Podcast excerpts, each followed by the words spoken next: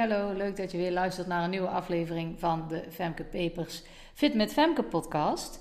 Waarin we het gaan hebben uh, over afvallen, wat wel te doen, wat niet te doen. En dan dat vooral gerelateerd aan de mindset.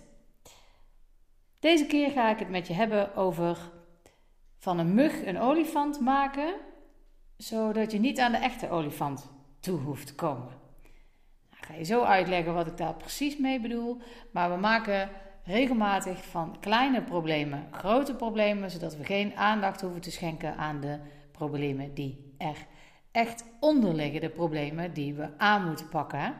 Zodat we ook geen last meer hebben van die mugjes waar we olifanten van maken. Nou, ik ga het zo concreet maken voor je. Maar eerst ga ik het met je hebben over uh, een hoogtepunt. Uh, ik bespreek elke keer een hoogte- of een dieptepunt. Ik merk gelukkig dat het vaker hoogtepunten dan dieptepunten zijn. En nu ook weer een dieptepunt. En deze gaat over uh, contacten met mensen. Uh, ik ben niet iemand die veel vrienden heeft. Nooit gehad ook. Ik uh, niet heel goed in een vriendengroep. ik heb dat nooit heel goed begrepen. bedenk ik me nu. Ehm, eigenlijk was dat een soort van standaard. Je had, ik ben opgegroeid uh, in een dorp en degenen die ook in een dorp zijn opgegroeid, die zullen dat wel herkennen. Je had altijd vriendengroepen. En daar kwam je bij, uh, of als je zelf daarbij ehm, ja, ontstond, zal ik maar zeggen, of je bij het ontstaan van die groep aanwezig was. Maar vaak kwam je daarbij doordat je ehm, een relatie kreeg en dan ging je met die groep of je werd heel erg vriendinnen met iemand en dan sloot je aan bij een bepaalde groep. Um, ik heb dat nooit zo gehad. En in het begin uh, vond ik dat best lastig, want iedereen gaat altijd in groepen iets doen. En als je dan niet tot die groep behoort, dan uh, val je daar een beetje buiten. En dat viel met name heel erg op met carnaval. Ik ben nooit echt een heel erg carnavalsvierder geweest. Maar dan valt het heel erg op, want dan zijn die groepen, hebben dan ook allemaal dezelfde kleding aan. Dus als jij niet dezelfde kleding aan hebt, dan hoor jij niet bij die groep. En het, is heel, het geeft een gevoel van saamhorigheid als je natuurlijk wel bij hoort, want je staat samen voor hetzelfde, je ontwikkelt samen hetzelfde. Uh, maar als jij dat niet hebt en jij hebt iets aan wat niemand anders ook aan heeft, dan voel je je al heel snel een buitenbeentje, want je hoort niet bij de groep. En ik heb, ja, dat is dan misschien het enige waarvan ik heb gedacht dat ik misschien wel bij een groep zou willen horen, maar eigenlijk ook niet. Ik heb er eigenlijk meer nadelen van ondervonden dan voordelen. Ik merkte ook vaak dat het gezeur en gezeik was in zo'n groep, want die had iets gezegd over die en daar vond die weer niet leuk. En uh, ik had daar zo geen energie voor, toen al niet. En uh, ik gedij nog steeds niet goed in grote groepen. Ik gedij wel heel goed met uh, wat diepere vriendschappen in kleinere groepjes. Uh, ik heb ook veel, um, of veel niet, maar ik heb uh, vrienden en vriendinnen die elkaar dan eigenlijk niet per se kennen, maar waar ik zelf wel een heel um, ja, diepgaand contact mee heb. Mensen waarbij ik echt kan aankloppen als het niet goed bij me gaat of uh, met me gaat. Of ehm, als ik iets wil delen, dan zullen zij luisteren. En mijn ervaring is dat in zo'n vriendengroep dat eigenlijk niet gebeurt. Dat uh, ook maar één of twee mensen hebben wie je dat dan hebt. En uh, mijn hoogtepunt is dat ik uh, heb gemerkt, ook zeker na de scheiding, dat ik wel ook nieuwe van dat soort mensen in mijn leven heb gekregen. Waar ik uh, bij aan kan kloppen, waar ik diepgaande gesprekken mee kan hebben. hebben maar die ook bij mij aan kunnen kloppen als zij ergens mee struggelen. En dat vind ik heel waardevol. Dat je een aantal van die vriendschappen hebt. En dan hoef je niet per se elkaar wekelijks te zien. Uh, maar gewoon wel uh, diepgaande, uh, ja, een diepgaand contact hebt. Weet je, dat als je elkaar een tijdje niet ziet en dan elkaar weer wel spreekt, dat het dan ook meteen oké is. En dat vind ik heel waardevol. En ik heb de afgelopen weken eigenlijk ontdekt dat ik ja, oude van dat soort vriendschappen heb die er nog steeds gewoon zijn, wat heel erg mooi is, maar ook nieuwe erbij heb gekregen. En aan een handje vol heb je eigenlijk ook wel gewoon genoeg. En um, ja, nou ja, goed, dat, is gewoon, daar ben ik dankbaar voor. Dat is gewoon heel fijn om dat te merken dat je dat in je leven hebt.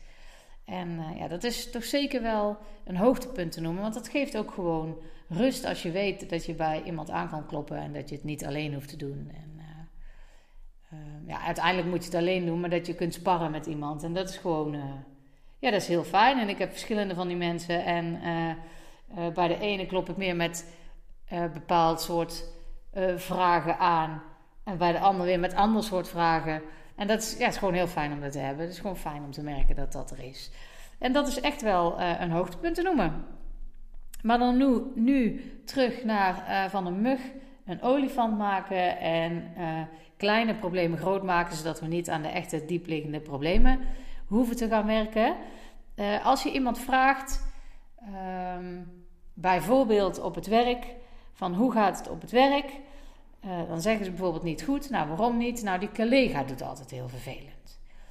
En ik heb nu geen concreet voorbeeldje, maar je kunt je vast wel voorstellen dat je een, een collega hebt waarmee bijvoorbeeld niet helemaal lekker loopt, of die net even dingen anders doet dan jij.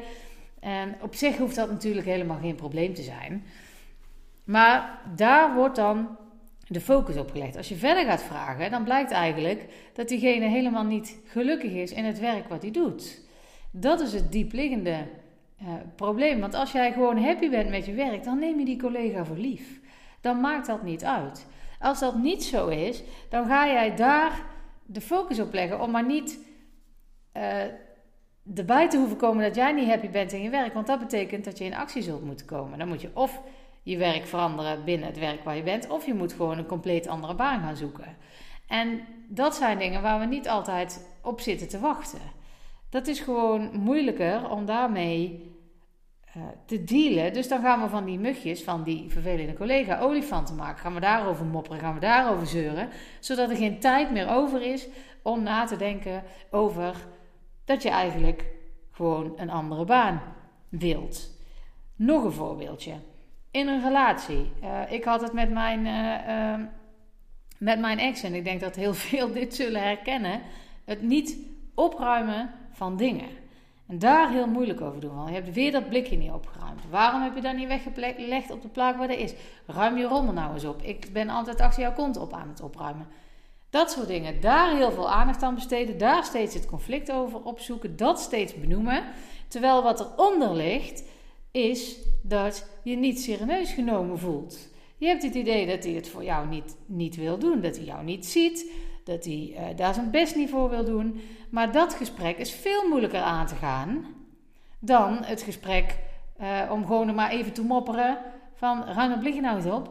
is veel makkelijker dan om aan te geven dat jij uh, misschien wel onzeker bent over dat de ander dat voor jou niet over heeft. Dat is een veel moeilijker gesprek om te voeren. Dus zijn we geneigd om de mugjes aandacht te geven en niet de olifant die eronder zit. Um, bijvoorbeeld te laat komen. Iemand die uh, te laat komt, daar kan je heel erg moeilijk over doen. Dus ik heb een vriendin van mij en die, die komt eigenlijk gewoon nooit op tijd. Maar dat weet ik en uh, dat heb ik geaccepteerd. En dan is het ook prima. Ik ken haar ondertussen heel lang, dus ik weet dat dat niks zegt over mij.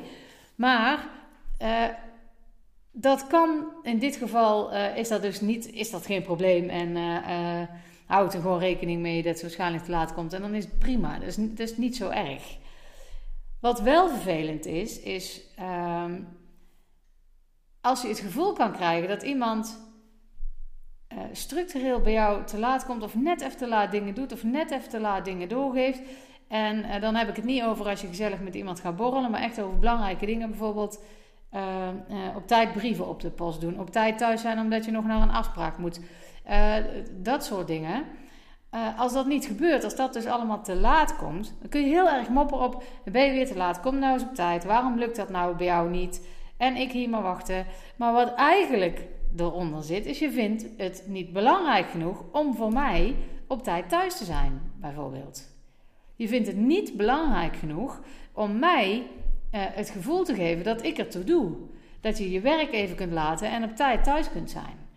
En dat is ook weer een veel moeilijker gesprek om te voeren dan, uh, dan even te mopperen over het feit dat diegene te laat komt. Um, En dat is natuurlijk wel veel belangrijker om dat te doen. Want als je dat kenbaar maakt, dan gaat de ander het misschien ook snappen en ook daadwerkelijk misschien meer moeite doen. Of niet, en dan kun je daar ook je conclusies uit trekken. Maar dat is moeilijk. Want als je dat gesprek aangaat, dan zitten daar consequenties aan verbonden. En die hoeven niet per se leuk te zijn. En dat is wel waar de aandacht naartoe moet gaan. Want op de lange termijn ja, helpt dat mopperen over dat te laat komen natuurlijk ook niet. Daar lost, dat lost niks op. Dus het is veel belangrijker om wel naar die olifant te gaan. Maar als jij dat zelf niet beseft, doordat jij steeds maar blijft mopperen daarover, dan kom jij ook niet toe aan het daadwerkelijke gesprek. Als jij lekker kan blijven mopperen over het te laat komen, over het niet opruimen, over die collega die heel erg vervelend doet, dan gaat daar jouw energie naartoe. En dan kan jouw energie ook niet meer naar het dieperliggende probleem. Nou, wat heeft dit nou met afvallen te maken? Ik zie dat heel vaak terug in uh, contacten die ik, uh, gesprekken die ik met, mijn, uh, met de vrouwen heb waarmee ik werk, met mijn klanten. Hoor ik dat heel vaak terug. Dat, oh het lukt niet en het loopt niet lekker. En ja, dan moet ik maar nog weer meer op mijn eten gaan letten. En dan komt het vast wel goed. Maar dat is de mug. Het weer op het eten letten. Nou, zul je zeggen, ja, maar dat is toch het belangrijkste waar het om gaat als je af wilt vallen? Ja en nee. Natuurlijk moet jij opletten op wat je eet. Maar dat is de mug. Er zit iets onder waardoor jij dat niet doet. Waardoor jij daar niet aan toe komt. En dan kan je wel nog harder gaan werken aan het maar op je calorieën letten en je eetdagboek invullen. En, maar als er iets anders ten, aan ten grondslag ligt, dan gaat dat ook niet lukken. En dan ga je een ander mugje uh, vinden om over te zeuren. Dan is het weer, oh, maar ik heb verjaardag en vind ik moeilijk om mee om te gaan en dat lukt me maar niet. En dan ben je echt met mugjes bezig, met de kleine dingetjes die wel van doorslaggevend, uh, die doorslaggevend kunnen zijn of je afvalt of niet. Maar dat is als je, als er niks onder ligt. Dus als je gewoon met een gerust gemoed kunt kijken: oké, waar moet ik nog dingen aanpassen? Oké, dit loopt niet lekker, dat loopt niet lekker. Oké, gaan we doen. Bam, en je gaat afvallen. Maar als het afvallen niet lukt, dan ga je heel erg focussen op die muggetjes, die mugjes. Muggetjes, dat is geen woord hè? Nee, op die mugjes. Omdat je daar, uh, omdat je denkt dat je het daarmee kan. En nog veel belangrijk, omdat je geen aandacht wil schenken aan wat er daadwerkelijk onder ligt. Dat wat eronder sluimert, dat is veel moeilijker om daar aandacht aan te besteden. Dan moet je echt even de diepte in. Want vaak heerst er een soort van onrust ergens. En dat heeft uh, vaak met zelfbeeld te maken. Dat je uh, het jezelf niet vindt, waard vindt. Dat je niet lekker in je vel zit, dat je relatie niet lekker loopt. Maar dat heeft te maken met hoe dat je naar jezelf kijkt. En daar moet je iets mee. Daar, als je daar niks verandert, dan zal dat letten op je calorieën ook niet lukken. Want je saboteert dan nog steeds jezelf. Maar je blijft wel aandacht aan die dingen geven, die dus niet werken. Nou, dat motiveert natuurlijk niet. Afijn, dan kom je dus in zo'n cirkeltje waar je gewoon niet meer uitkomt. En dat is gewoon uh, niet de bedoeling. Dat wil je niet hebben. Je bent niet bezig met de olifant die je eigenlijk aan moet pakken. En daardoor ga je maar aandacht schenken aan de mugjes. Daar maak je olifanten van, zodat je geen tijd en energie meer hebt om daadwerkelijk te kijken wat nu het echte probleem is. Dan kom ik weer terug bij een quote die ik al vaker gebruik. Als honger niet het probleem is, is eten niet de oplossing. Als honger niet het probleem is, dan is let op je eten of eten of wat dan ook, is niet de oplossing. Het helpt niet als jij chagrijnig bent om dan eten in je mond te stoppen. Dat helpt gewoon niet. Je moet dan kijken en om daar dan vervolgens, en dat is eigenlijk uh, om weer van die mug naar die olifant te komen, en om daar dan de focus op te leggen. Waarom zit ik nou weer te eten? Hè, wat stom van mezelf. Dit had ik niet moeten doen. En je daar heel erg voor op de kop geven. Daar ligt dan jouw focus. Dat is die mug. Maar die olifant die eronder zit, is dat je dus chagrijnig bent, moe bent, niet happy met jezelf bent. Daar doe jij niks mee. En dan ga je dus aandacht geven aan de dingen die er bovenop liggen, de kleine dingen, van waarom stop ik nou dat chocolaatje weer in mijn mond, daar ga je heel erg in op. Ja, en daarom lukt dat natuurlijk niet. Want dat is niet het probleem. Het probleem is niet dat jij die chocola in je mond gestopt hebt. Ja, uiteindelijk wel. Maar het probleem is die onrust die eronder zit, waardoor jij dat chocolaatje gaat eten. Dus als jij iets doet met die onrust, dan is die hele mug van het chocolaatje in je mond stoppen is niet meer aan de orde. Alleen, het is veel moeilijker om dieper te duiken. Om eens goed bij jezelf te raden te gaan van, hé, hey, wat is hier nu eigenlijk aan de hand? Waar heb ik nu echt last van? Dat kan confronterend zijn of soms zie je het gewoon nog niet. En dat is ehm, het hele eieren eten. Dat is het probleem. Dat je niet wil kijken of niet kan kijken naar die olifant waar het echt om gaat. En dan ga je muggen zoeken waar je olifant kan, kan maken, zodat je de echte olifant niet hoeft aan te spreken. En dat is het probleem. Ik hoop uh, dat ik met mijn voorbeelden duidelijk heb kunnen maken hoe dat werkt. En ik hoop vooral dat je voor jezelf even na gaat denken van... hé, hey, welke muggen heb ik dan? Van welke muggen maak ik continu een olifant... terwijl er eigenlijk een ander probleem is? En je handelen... Um, je handelen is voor een heel groot deel onbewust. Dus je zult er echt bij stil moeten staan om daarna te gaan kijken. Nou, ik ga in de exclusive podcast ga ik uitleggen hoe dat je dat kan doen. Hoe je van je onbewuste gedachten weer bewustere gedachten kunt maken. Uh, nee, eigenlijk niet. Ik ga uitleggen hoe je onbewuste gedachten kunt inzetten zodat je je bewuste keuzes beter gaat maken. Dat is eigenlijk uh, uh, wat ik daarin ga uitleggen. Dat ga ik doen in een exclusive podcast. Dat kan door via petje.af, Femke Papers uh, podcast,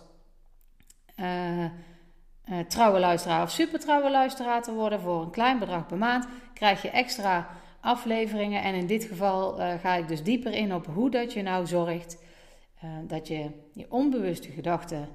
Ehm, ja, kunt inzetten, zodat de bewuste gedachten je gaan helpen en zodat je van die mug geen olifant meer maakt, zodat je toekomt aan de echte olifant. Nou, het is een hele mond vol en ik maakte daar verschillende bruggetjes in één zin. Maar ik hoop dat het uh, helder is voor je. Ga voor jezelf dus in ieder geval na van welke muggen gebruik ik? Waar maak ik olifanten van? En wat is de echte olifant waar ik iets mee moet? En als je dus wil weten, hé, maar hoe doe ik dat dan? Want voor een deel werkt dit onbewust. Ik kom er niet zelf bij. Dan uh, is het een heel goed idee om uh, ja, trouwe luisteraar of supertrouwe luisteraar te worden en te gaan luisteren in de zelf, uh, in de exclusive, sorry.